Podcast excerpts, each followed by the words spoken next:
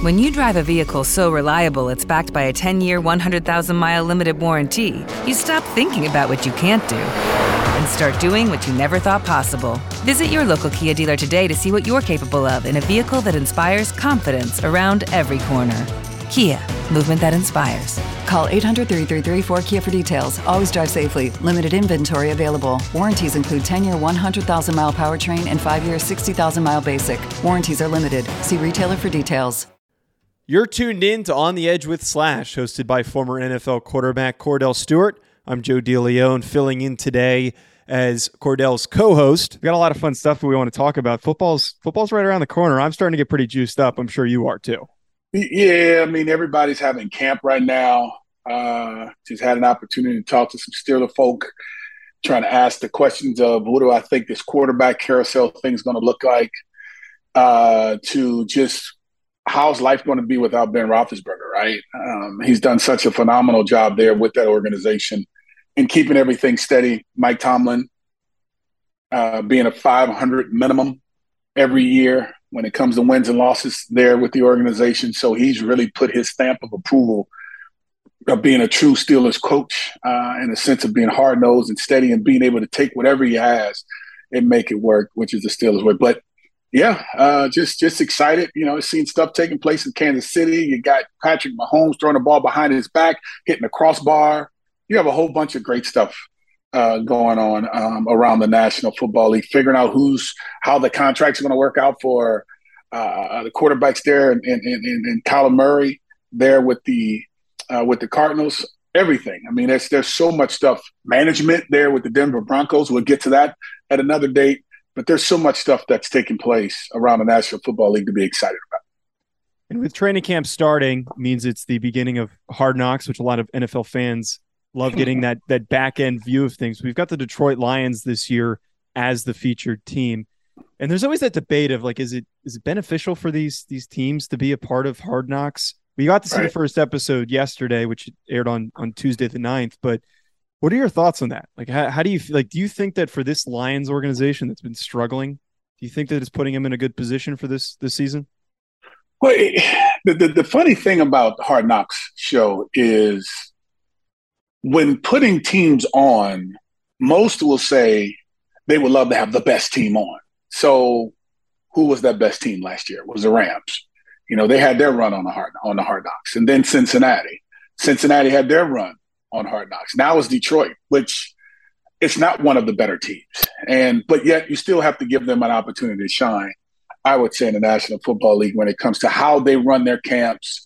I think I saw where Deuce Staley and, and Aaron Glenn both played in the National Football League, one for the Philadelphia Eagles and Deuce Staley, to Aaron Glenn being one of the cornerbacks who played for the New York Jets. Uh, did a phenomenal job, both players uh, in the National Football League to now they're competing on the same team as coaches. One's a defensive coordinator and the other is the running backs coach. Like, what is Deuce telling the defensive coordinator? You know, uh, is he upset because they're they're coming down heavy on the on the running backs when they're running the ball in nine on seven drills? For those who don't know what nine on seven is, it's it's it's the front line, the front linemen, and the tight ends, and the fullback, if you will, to linebackers and D linemen, and maybe a safety coming down in the hole. So we call that nine on seven.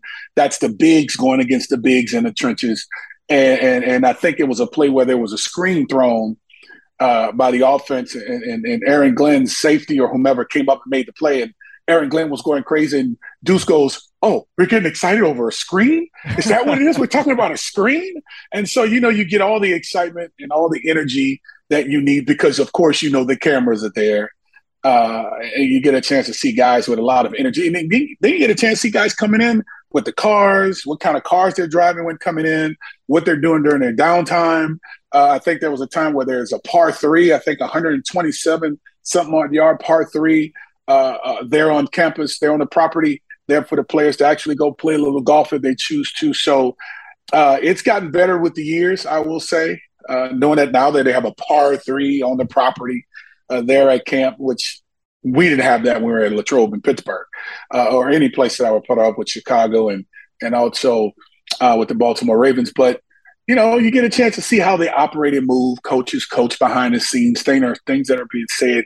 Players that get cut guys that are coming in, you know, sob stories of families that they have that has to relocate and hopefully get picked up by someone else during this preseason time. So, you know, it's pretty interesting to watch. Uh, I'm looking forward to seeing it.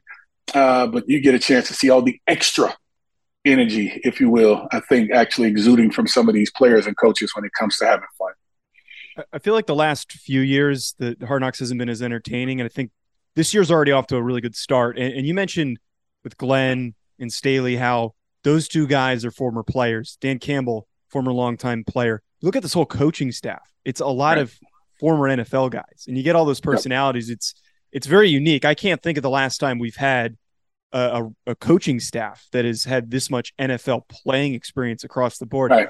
I'm just curious from like your perspective, do you think having that many former player coaches is a good thing for this this young roster?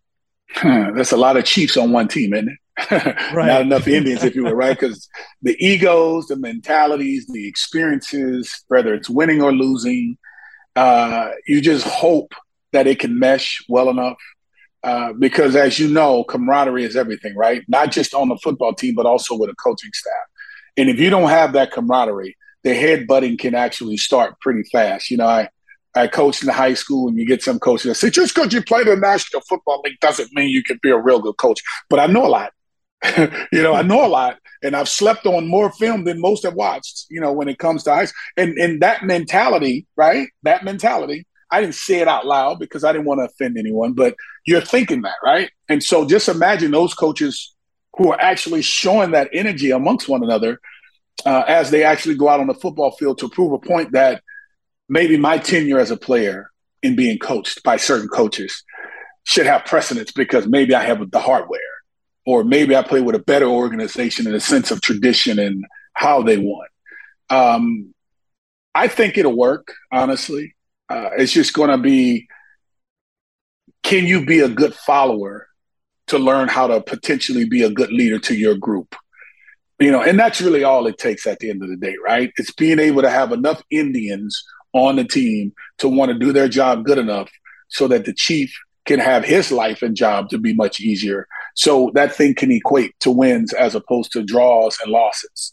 And uh, if that were to happen, you know, you have to assume that the tug of war uh, of, of, of, of coaches and maybe even for the most part front office is going to start creating to pull them apart to bring someone else in that's not so egotistical and high energy and high strung in a sense of what they believe in, so much so to the point where they can't follow the leader and uh, and that's their head coach there in Detroit. Yeah, and I think the flip side of you get all that playing experience, but then you look at the resumes of these guys. Not a lot of them have coaching experience. Like I, Mark right. is the quarterback coach. He's coming from a a broadcasting booth. Like that's yeah. that's a tough transition to jump right from that after not really been a, a coach for for very long. But I feel like, you know, in line with what you're talking about, the right guy to rally the group, I feel like is Dan Campbell, who's the head coach. And, and we're starting to really get to see his personality, which is why I think so many people are excited about the Lions being the team this year because the guy's so genuine. And you can see right. that his players are so bought in. Like I can't remember right. last time a, a team has been this bought in on hard knocks in my years of watching it. Like, did you kind of get that same same sense? Yeah, his energy is phenomenal right? Uh, one thing I think a, a player on any level feeds off of is the energy of the head coach. And he's not lacking not one iota ounce of energy when it comes to expressing himself to the media or even the energy he has on the football field. And there's a plus to that. There, there's some minuses, right?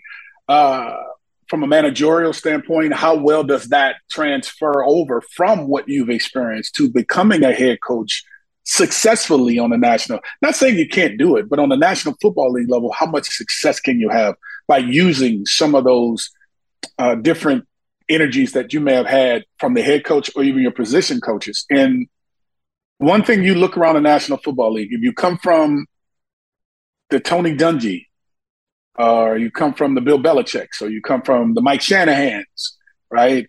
Uh, uh, you you get that instant respect because those three group of guys, those guys, they they've won and and they've done it respectfully throughout the National Football League over some years. Uh, and so, if I missed anyone, the Bill coming from the Bill Parcera, Bill Parcells, uh, lineage. Uh, you, you, and that's where Bill Belichick came from. And uh, you know, when you start thinking Nick Saban's, who was around, who's now he's in college, which we'll be talking about that eventually too. But he comes from that lineage, right? So you start asking the question, you know, do they, from a managerial standpoint, know how to conduct a classroom? Is it going to be when it's hard to make that decision of keeping this player to maybe moving him around to bring in another player? Or, as I said, keeping this one player as opposed to someone and may want someone else? And can you put in enough factual information to indicate what this guy can bring to the table to keep him on the roster? you know, it's it becomes the back and forth of do I think like a player or do I think like a coach, which is more managerial when it comes to being in those offices with the owner, with the GM, right, uh, uh, with the scouts, and because you draw from what you know, and sometimes because it becomes so personal, personable, it, it, it can sometimes lead you to think something there, something's there, and it may not be, or vice versa. They may try to get rid of the play, but you be like, no, this guy has potential. I'm telling you. Look what he does on third down when it comes to pass protection. You know, he picks it up better than our starter, but our starter makes seven, eight million dollars a year. So mm-hmm. how do you justify that in the classrooms when it comes down to having those com- those heated moments come up when the air conditioner is at 65, freezing cold, but you're sweating in there because you're you're so intense about what you believe in. So it's going to be a balancing act. Uh, it's going to have to be one really fast. Uh, but most importantly, there's a tremendous amount of experience. The question now becomes will they be able to gel it well enough together to flip it over from what it once was, which was not really good, to them being a team that can contend to win that division, to having a chance to, worst case scenario, as a wild card or getting help from someone getting into the postseason and I think considering the positioning that they're in right now, they, they've got a lot of young players. They've drafted guys like Penei Sewell. They just drafted Aidan Hutchinson, Jameson Williams in the past two years of their first round picks. If you look at the NFC North, like I, I think it's it's worth acknowledging that they could do more damage than people are willing them to give them credit for. So like Kordell, do you think that the Lions might actually be able to surprise some people, or do you think this is still like a four five five win team this this upcoming season in Dan Campbell's second year. There's a reason why you draft so early. You know, when you when you get the opportunity to get those picks so early, multiple kick, picks on top of that sometimes, right? Is because you're trying to find it. But there are two teams that we know for sure in the NFC North that is pretty stable. That's the Minnesota Vikings, and that's for sure the Green Bay Packers, who's pretty much been the pappy, if you will, of that division with Aaron Rodgers leading the helm. So everyone else, it's kind of like the get in the fit it type scenario, right? Uh, we know what they have with Fields in Chicago. Um, it's not as good as they would like, but they're doing the right thing from a political standpoint and what they're saying for as their quarterback is concerned, um, and trying to allow him to develop into being what it is they need him to be in order to just compete within that division you know, it, it's it's it's gonna it's gonna be tough. I, I, will be honest. I'll be honest. It's gonna be tough for Detroit, but I'm not buying Detroit to want to have any success just because of what's taking place with the Hard Knock Show. The Hard Knock Show is is just to give people opportunities to see football at a camp, um, and to be able to connect the dots on how things may operate at other camps and organizations. So for me, I think at the end of the day, I think it's still the Green Bay Packers in that division. Still Minnesota second fighting. You pick which one you want in, in, in Detroit and Chicago um, and go from there. But I still go with those as the top two teams in that in that division. And uh, but you never know. That's why we have the drafts. That's why we have trades. That's why we have coaching staffs being brought, coaches being brought in to create a new coaching staff, a new environment, a good, healthy environment. Maybe the par three may be the reason that they have on property there you know, that uh, you have an you know, Rickie Fowler had an opportunity to go over there, I think, during one of the tournaments they had there locally. And uh, he came over and he's a PGA Tour player for those who don't know what Rickie Fowler is. He's one of the mm-hmm. better PGA Tour players uh, that had a chance to go and, and see the facilities to to actually uh, go to the par three and hit some balls on the par three that they have in place over there just to bring relevance to what they have on property. And I think this is going to be implemented into the Hard Knocks show. So yeah, Detroit's going to have it tough again this year. Uh, just to close out the the Hard Knocks conversation, and, and it's funny that you bring up the, the part three. I, I didn't play in the NFL, but I played in college, and I remember training camp just being a, a, a total grind. And it's yeah. having any way to disconnect and get away is anything you can find. Guys are searching for. Like, do you think that the, the that par three, like, if you have the energy to go play, like, how much do you think that does for for morale, or is it just like a nice thing that they that they have a part of their facility? Well, we're in Latrobe. We used to go fishing at the ponds that were nearby, so we can equate that to the same thing. You just probably won't do it with shoes on because you right. you're wearing the cleats and maybe have a few blisters here and there. You you might want to do it just for the sake of doing it to have some fun. Um, it's a it's a place to release, decompress, if you will. Uh, I would say when it comes to how tough practices can be, you know, when you have those two days full pads or half pads and full pads, that can be pretty tough. Um, and I think that can be an out for some of these players that just want to get away for the sake of doing it, right? Because uh, you don't want to go too far.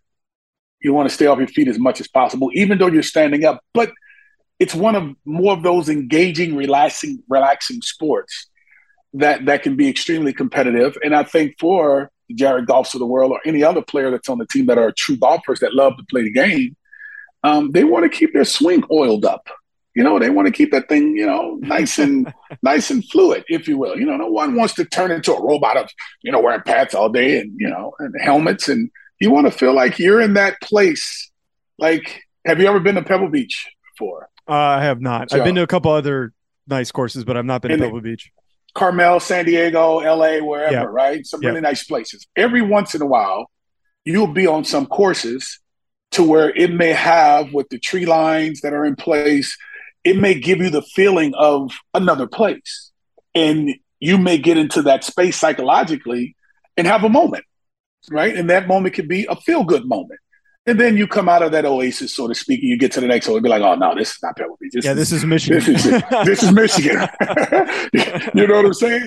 And so I think those guys will have that opportunity to release, decompress, uh, play the music, just as we know golf has turned into now, right? Mm-hmm. Which is the world of you can bring your JBL little speaker out and and play it and you know just have a good time and not blast it, but have it to where within your group you're having a good time. And and and, and that's what I think sports in general has gone to now to the point where practices, even going back to my time in the 90s, in the early 2000s, we were having music at practice. And it's becoming a big, big deal now. With once I became a uh, a coach at North Atlanta here in Atlanta, um, we were playing music for the kids and for all the kids. We didn't just play rap. We didn't just play, you know, country or you know things of that nature. We played rock. We played everything, you know, to to allow these kids to feel good and be inclusive holistically when it comes to playing. So it'll take you to another place having, I would say, that part three on part three on the property. Yeah yeah, that escape is is definitely necessary, especially for these these NFL guys going through the mm-hmm. the stress that is training camp. To to, to pivot yeah. a little here, Kordell, talking about the the Hall of Fame game we had last week, and that means we have announced the Hall of Fame class for 2022. And we we've got a very talented list amongst the guys that that were selected: Tony Boselli, offensive mm-hmm. tackle; mm-hmm. Cliff Branch, yep. Leroy Butler, Butler, Art McNally, Sam Mills, Richard Seymour. Dick Vermeil and Bryant Young were those that were selected.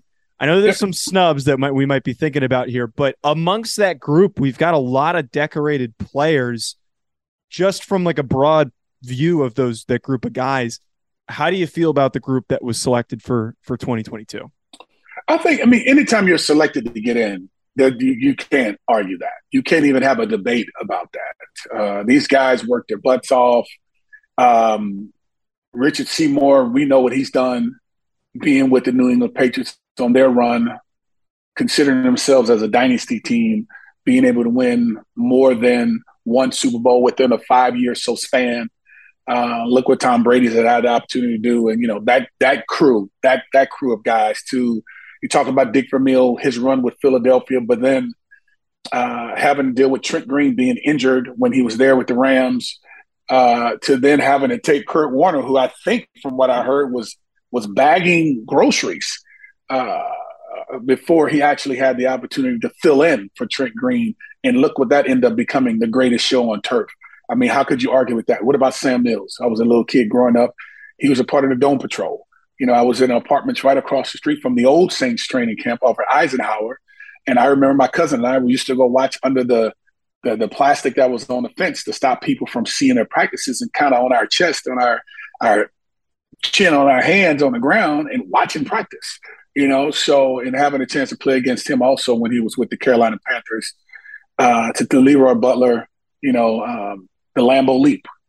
Uh, from my understanding, he was uh, the person that started the Lambeau Leap, and Tony Boselli being the first player drafted with the Jacksonville Jaguars, and what he meant to that organization.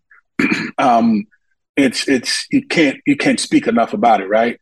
So I, I, think all these guys and the few that I may have mentioned, you know, Art McNally, um, you know, and, and, and what he meant as a referee, uh, some of the work that he's put in as far as the instant replay is concerned.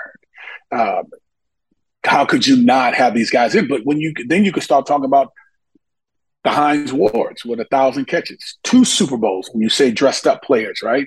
You talk about the Reggie Waynes and the things that he's accomplished with the Super Bowl, playing with Peyton Manning. Uh, you can also talk about Torry. I mentioned Torry uh, Andre Johnson. I think I have 1,062 yards. Could arguably be the greatest Houston Texans in the history of the organization up until this point, and the things that he meant to them. So I, I think you can consistently keep going, right? Anquan Boldin and, and what he meant, not just to the Arizona Cardinals, but also what he meant to the Baltimore Ravens and the 49ers. So he's put in a lot of work and all the work that he does in the community too, from a philanthropist standpoint. Uh, he, he's done a, a great job with giving back to the communities across the board. You know, I think that part and that piece comes into play to what type of person you are, along with the great work you've done. And so, all the guys that I mentioned, I threw the Hines Ward, so I'm gonna be really selfish about that one. But you can't knock the other guys that I mentioned too as well. Um, two Super Bowls, that stuff does matter. Super Bowl wins, that stuff does matter. Unless your number supersedes all of the numbers. I mean, all of the accolades uh, when it comes to the numbers being dressed up. So, you know, it's crazy how it works. If you bring in a safety now, uh, and and and you may have brought in a, a, receiver, then how long does it take because you have another guy that's coming up? So every time you look around, someone's coming up to where someone's going to get snubbed at some. Look at Charles Haley. Look at he won. He has the most Super Bowl rings individually, and he's done it with the Cowboys and the 49ers than any one player outside of Tom Brady, outside of Tom Brady now, than anyone leading up to his time of getting in. And look how long it took him to get in. I mean, he's finally is in. So, you know, you'll get in. You just you just hope it's sooner than later. Uh, I can see the Reggie Waynes. I can see the Torry Holts. Um, I can see the Andre Johnsons. I for sure can see my guy Hines Ward getting in.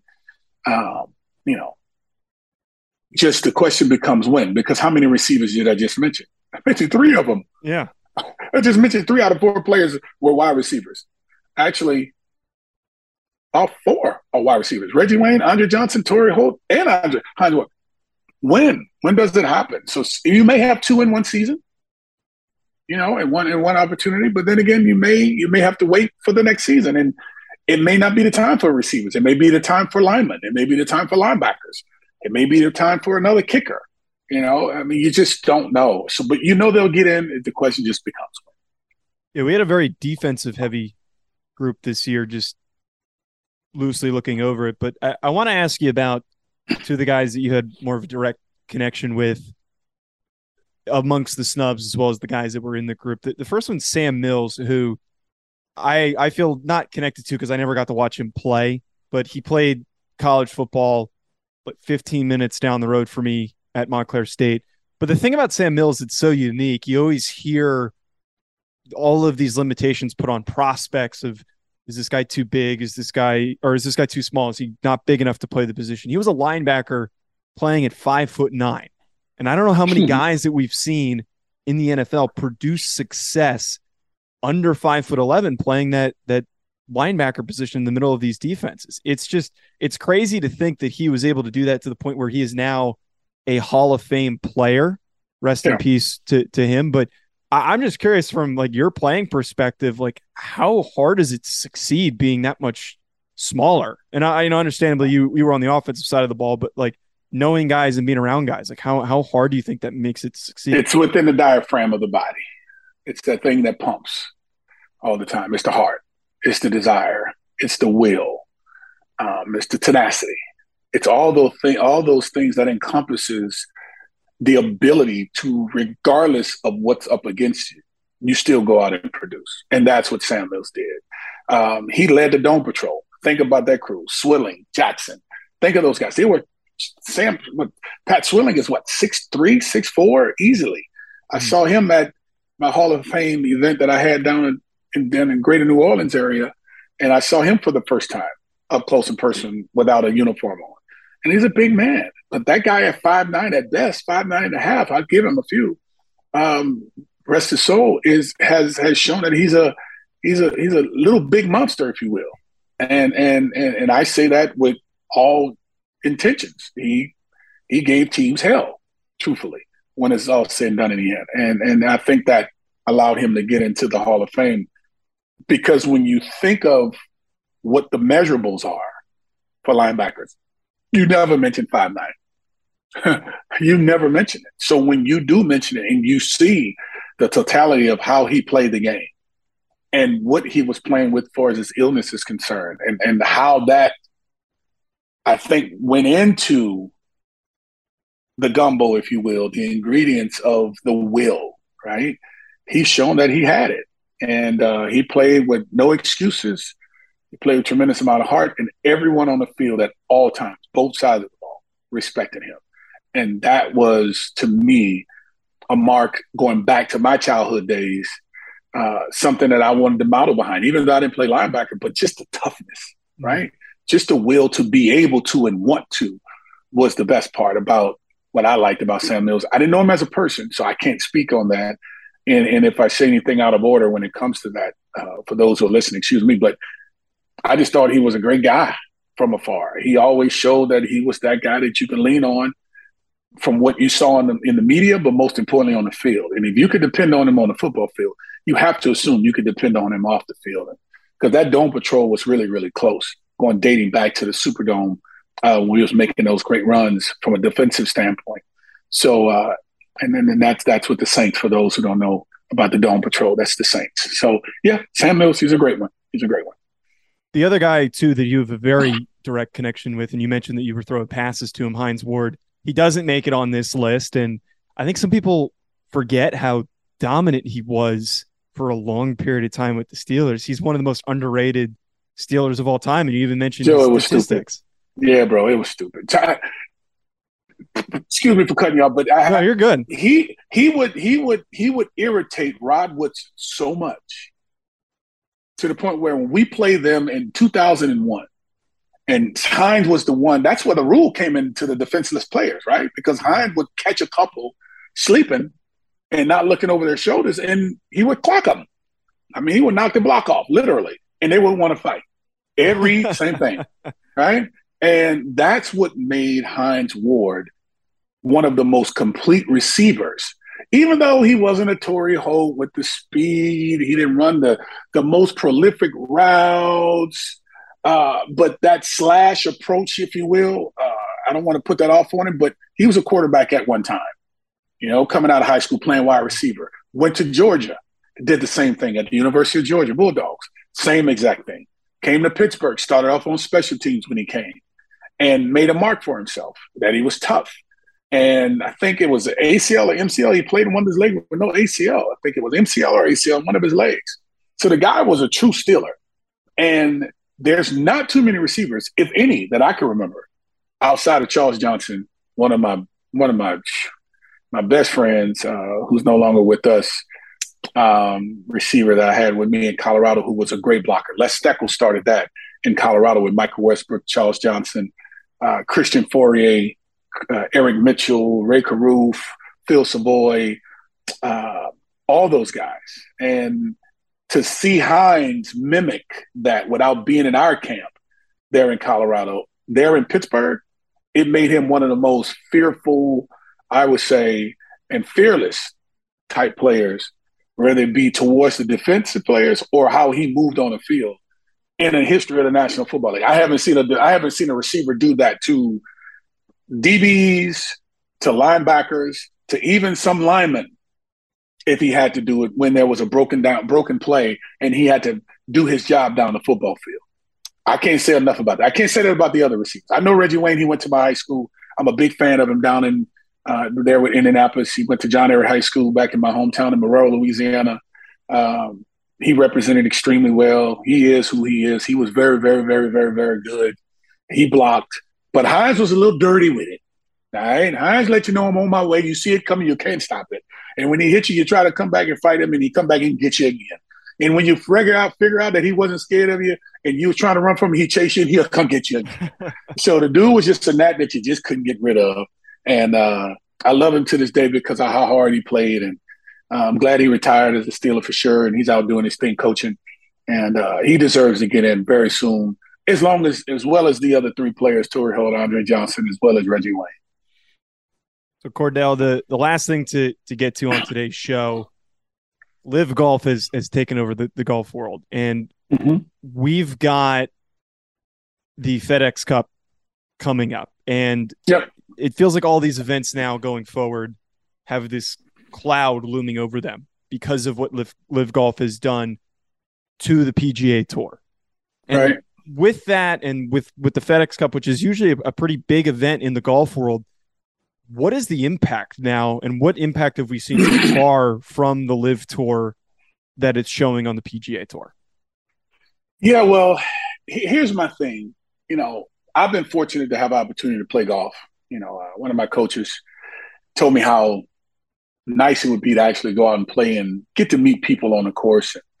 You start learning the, the intricacies of how to move and conduct yourself on a golf course, whether it's when you're on the tee box to where you stand, uh, when guys are over their balls hitting, females too as well, to uh, the order in which you go in. So everything when it comes to how you conduct yourself is a big part of it, right? Um, I've been fortunate enough to have a chance to be a part of the Srixon family.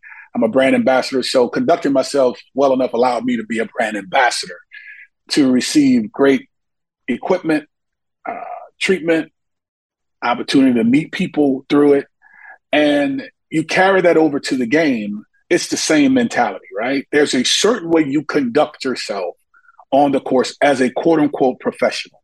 There are rules, bylaws, if you will, uh, ways you go about taking care of business on the course. If it says to get there on time, you have to be there five minutes earlier to make sure you meet the times. You you got sponsorships, you have a litany of things that allows you to be considered as a professional on the tour. And there are rules and guidelines that you have to inherit to in order to stay on that tour, whether it's the amount of money you make a year to the wins that you actually get to be on tour and be exempt for some time. Now you implement this piece that's not a part of the PGA Tour, but it's a part of the golf life, which is called the LIV Tour.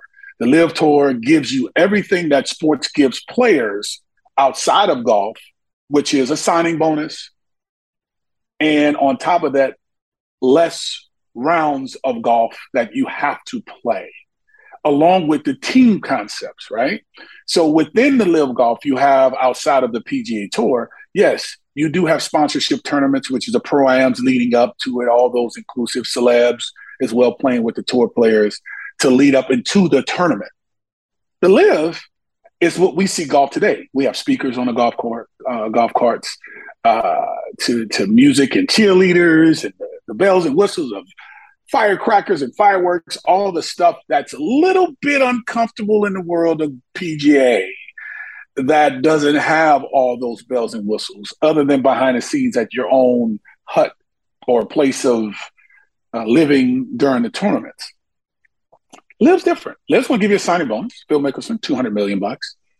I hear he's plus 35 or 40 cents receiving that money. Now, when I say plus, that means over par yeah. with the tournaments that he's played for those who, but then coming from the tour, you have to be so many under in order to win a tournament, let alone win tournaments, plural. But the money's different, right? I got a chance to get 200 million to not have to have that pressure to produce in order to win, right? That's different. So, along with those rules in place, it says also that you may not be able to come back to play in certain tournaments based on the rules that the players created with the PGA Tour. And you saw the lawsuit that said there were three players that actually went in to try to figure out if they could play in the FedEx Cup based on the rules. They're not able to do so because they're already making money on the LIV Tour, where the FedEx Cup allows you to get a big purse if you win the tournament, but also if you're winning in FedEx points, you get that money also. So you're getting a chance to double up, but that becomes the bigger purse in the on tour when it comes to making some money. Now, just imagine the players who at the bottom, the bottom feeders, that's just coming off of Q School, which is the tour that you have to play in to be in a certain category. I think the top 25 or, or so in order to get your year of exemption or so on tour now, hoping you have sponsorships to give you money to travel and, you know, lodging to transportation. But a LIV tour kind of kills all of that, right? They kind of kill literally a thousand birds with one stone. We pay you a signing bonus, upfront money. Now you get a chance to play on teams too, as well. And with those four to five man teams, you also get a chance to win that money along with winning a tournament. So if you win a tournament, there's a chance to get four million to four point five million. You win as a team, you can get upwards of five plus million, four to plus million dollars, which means I don't just get the money for winning a tournament, I also get the team money. So when you start thinking about why some of these players left the tour, I don't think it's because of bad dealings. I think it's from a financial, it's a business move. But you can't have your cake and eat it too. You can't go to the LIV tour to then all of a sudden come back to the PGA tour and play in a tournament such as the FedEx Cup tournament, which allows you to get that same kind of money. Now, those who, the Brooks Koepkas to the Phil Mickelson, the Dustin Johnson, those guys, Patrick Reeds winning the Masters, those guys who won majors, from my understanding as of today, have the opportunity to play in the major tournaments. Like we saw, um, who was it? I think Koepka and Dustin Johnson played in the Open Bryce DeChambeau played in the Open. These guys who are major turn. So it's like, okay, half a dozen one another. What do you want? You want to be on the PGA Tour? And let's let's let me throw this in there too, Joe, because I'm not playing aside. I'm just giving you all the angles. The highest purse on the PGA Tour is the PGA Championship. Mm-hmm. That's played uh, down in Ponte Vedra, and I think that's like three point five, three point six, maybe I may be off by a few hundred thousand, but it's in the three, three, two to three, five million dollar category. That's the biggest purse on tour. Everything else is accolades, is the accolade plus the endorsements after that. I think some of those players who know how hard the road is traveling to get to the tour to then be the Tiger Woods. Not everyone's going to get that chance. Not everyone's going to get the chance to be the Phil Mickelsons. Not everyone's going to get the Rory McIlroy $200 million deal for 10 years with Nike. Not all the guys are going to get that money. So as a outsider looking in from a professional standpoint, um, I get it, but they have to also get it too, right? You can't have your cake and eat it too. To be able to go back to the PGA Tour with those guys who are committed, like the Tiger Woods of the world, and many others. The Adam Scotts, uh, who won a Masters championship. I'm sure these guys, even Tiger, think about it for a second. We don't know for sure if we're going to see Tiger Woods in the Open again because of his injury. We don't. He's getting older. We don't know. We don't know how he's going to fare in the Masters again because of his injury. We don't know. He loves this. He's spending time with his kids now. You know, he has Charlie, his son, the little guy. He's out there pegging it up on the course and he's playing in the father son tournaments and he's playing really good golf. So he wants to, he's now seeing the light at the end of the tunnel for this thing to almost be over. He's not jumping over there to go get that money, knowing that his time is going to be up. But he did set the stage to allow these players to have that type of scenario and situation because the money is so big with Tiger. Where else can these guys make this money? So I think Greg Norman being a, the, the spearhead, spearheading this LIV tour has rubbed a lot of people the wrong way on tour. But you know what? In all fairness to those who are having the opportunity to go over there to get the money to, to take care of their families, I get it. I'm not on the PGA Tour, so I don't have any skin in the game. the only skin I have in the game in golf is with being with Srixon, and they've done me done me well. And and I will say this: at the end of the day, it all comes down to what's best for them. And if they see it works for them, hey man, go ahead and go. But you can't go over there and come back. That's the only thing. Once you're gone, you got to pack your bags and stay over there, unless you want to major and you get a chance of playing that on the PGA Tour the, the compensation aspect of it has been what has been discussed uh, the most obviously because the, the numbers that these guys have been handed are they're outrageous some of these these salaries that were handed to these these PGA guys all those names that you listed but you, you you were talking about at the beginning the laid back nature of the LIV tour. Do you mm-hmm. think that there is a drop off in the competitiveness because of that? Because the money's up front that now some of these guys especially the older ones they're like i've won my my majors. I, i've made all this money and i just got handed this big paycheck. I just have to show up. Do you think that there's a lapse in that or do you think there's still space for this to be competitive? Um i, I would say there's a laxed approach okay there is a laxed approach and i think with that laxed approach it's going to cause guys to not put forth the effort 110% as they would have to if they're trying to press to win a major. Mm-hmm. So if that's the case, I think the guys who are at the bottom, who are the bottom feeders, I think they'll be the ones that will push hard to try to get on those winning teams to pay possibly even win a tournament. Think of some of the bottom feeders who win a tournament right now, and the and the, and the purse is four million bucks for the winner. Think about the guy who wins goes in tenth place. He's still in the high hundred thousands to low millions. Think about that for a second. That's a lot of money. So with the interest, I think it will balance itself out. I think with the top notch players, the Koepkas, the Mickelsons, the Johnsons, I think it the Reeds. I think it balances itself out because now it's the lower bottom feeders that feel like, hey, if I could get this nine hundred thousand, I got a wife on the way, I got a new house that I want, we got some good money in the account. But my goodness, I can get extra million bucks from being on a winning team. That's 1.9 million bucks. What are we talking about?